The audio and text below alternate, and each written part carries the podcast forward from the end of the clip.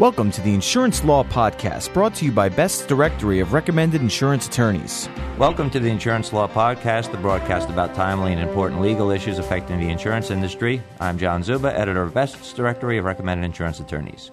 Joining me is Brendan Noonan from our communications team. We're pleased to have with us today attorney Nicole Palmer from the law firm of Wade Palmer and Shoemaker, PA, in Pensacola, Florida. Nicole is a partner with the firm and concentrates her practice in general defense litigation with an emphasis in construction and premises liability litigation. Nicole, we're very pleased to have you with us today. Thank you. Today's topic is the changing law of appraisal in Florida and how insurers can use appraisal to their advantage both before and after suit has been filed. And Brendan Noonan will lead off today with our first question. Uh, Nicole, what are the main advantages of demanding appraisal prior to suit being filed by the insured? I think the main advantage is a cost saving on behalf of the carrier. You're cutting off the claim for attorney's fees because they're not filing suit.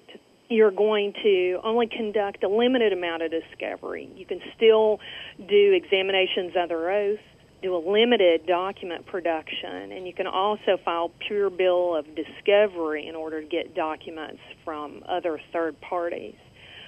But you are also limiting and protecting the insurer from not having prejudgment interest, and you're also kind of capping your damages. Typically, uh, you know what the insured is asking for. You've gotten their estimate, and so you're also placing a cap on their damages as well before suit.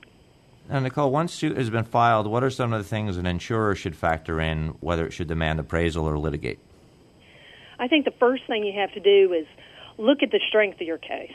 Is there clearly going to be an award against your carrier? You also have to look at the cost of litigation.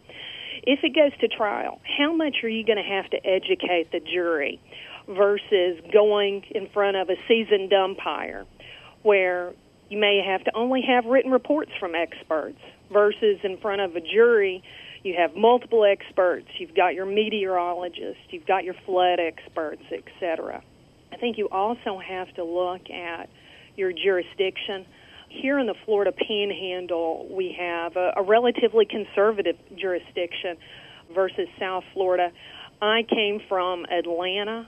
That's a completely different jurisdiction as well versus conservative military background of the Panhandle. You also need to look at your defenses. Are there coverage issues? Is there ordinance and law issues that would be better off in front of a judge versus going in front of an umpire? Uh, what are some of the key strategies an insurer should utilize during appraisal when suit has been filed? I think the biggest thing that you have to remember is an appraisal hearing is like a mini trial. That means Continue doing discovery if the judge permits you. Send the plaintiff interrogatories, requests for production. Send out non party requests. Do depositions need to be taken? Is there a question of law and ordinance issues? So you need to depose the building inspector. Was there a former contractor working on a building and they can provide key testimony for the appraisal hearing to show your defenses that the claim is unrelated to potentially a storm event. Also, one of the main things that I've employed here lately is filing a proposal for settlement, or some people call it offers of judgment.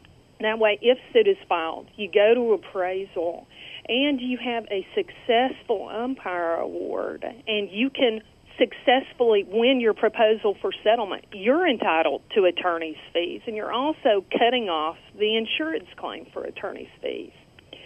And once you've gotten your award in, is there a question? Do you need to file a motion for clarification in order to clear up something that the umpire has written in the award? Okay, now, the law in Florida has been rather active on appraisal, and can you tell us briefly what are the relevant changes that insurers should be aware of if appraisal is in their future? Well, in the last 12 months, there's been over 30 reported appellate decisions in Florida regarding appraisal. Some of the, I just pulled three of some of the key cases that we have been looking at at Air Firm. One is from the First District Court of Appeal, First DCA, and it's a first protective case in that the parties went to appraisal and the umpire issued an award and it was not itemized. He also provided in the award that he didn't take into account the deductible prior payments or any limitations or exclusions that the policy had. Well, this was important in that case because it was a theft. And in the insurance contract, there were policy limits for theft regarding the fun stuff money, jewelry, fur. So, First Protective made deductions limiting the award, and the plaintiff went to the trial court said no first protective cannot do that the trial court agreed that it was bound by the four corners of the award and it was improper to hear extrinsic evidence. The first DCA agreed with the trial court and said you can only consider what is on the face of the award. What should first protective what should they have done? They should have filed a motion for clarification in order to have the umpire go back and look at those limitations that the policy provided. Also, the fourth DCA has also come out with two other opinions that I think are important. One is a State Farm case where they went to appraisal and then the plaintiff filed a motion to confirm the appraisal award, even though State Farm had already paid the award. What the plaintiff was going at is he was trying to get attorney's fees and prejudgment interest. And the fourth DCA said, no, you cannot confirm an appraisal award that has already been paid.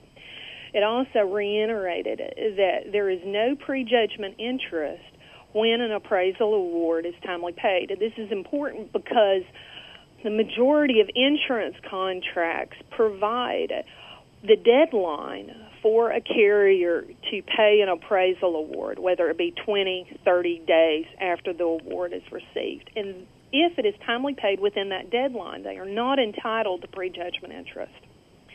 And then the last case is a, a universal case, and it's been uh, causing quite a commotion here in Florida. It was a pre suit appraisal, and uh, the insurer was taking the EUO of the insured. Well, who shows up at the deposition but the public adjuster? Universal went to the court requesting that the, the PA be barred from the EUO, and the trial court and the fourth DCA agreed that the public adjuster was permitted to attend the examination under oath because the insurance policy did not bar public adjusters from attending. It only barred other insureds. So that's something to think about if you are in a pre suit appraisal and you're taking examinations under oath. The PAs can attend, you know, when there's litigation. Of course, they're not permitted, but it is also something to think about. Okay, Nicole, thanks very much for joining us today. Thank you. That was Nicole Palmer from the law firm of Wade Palmer and Shoemaker, PA, in Pensacola, Florida. Special thanks to Brendan Noonan from our communications team and to our producer, Brian Cohen. And thank you all for joining us for the Insurance Law Podcast. To subscribe to this audio program, visit podcast.insuranceattorneysearch.com or go to online directories such as iTunes or Google or Yahoo's podcast directory. If you have any suggestions for your future topic regarding an insurance law case or issue, please email us at lawpodcast at ambest.com.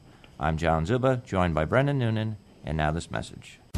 Best's directory of recommended insurance attorneys is used by decision makers at insurance companies responsible for selecting legal counsel and representation. The printed directory is distributed annually to insurance companies, non insurance companies, third party administrators, and corporate counsel around the world, and the online edition is accessible throughout the year. Your listing in Best's directory of recommended insurance attorneys is the most effective way to ensure that thousands of potential clients have access to your outstanding credentials. Here's why you should be listed in the number one insurance attorney reference. Your firm's credentials will be listed in our comprehensive reference guide, which is made available to thousands of insurance professionals globally, both in print and online. AM Best listees are recognized as the most qualified in their field to represent the unique unique needs of insurance companies. Key decision makers rely on the directory to take the guesswork out of their selection process. They know that only the best are listed, those firms with a proven track record of excellence who are recommended by their insurance industry clients. And remember, one low rate guarantees year long visibility for your firm. We invite you to use our web application process to apply for a listing today.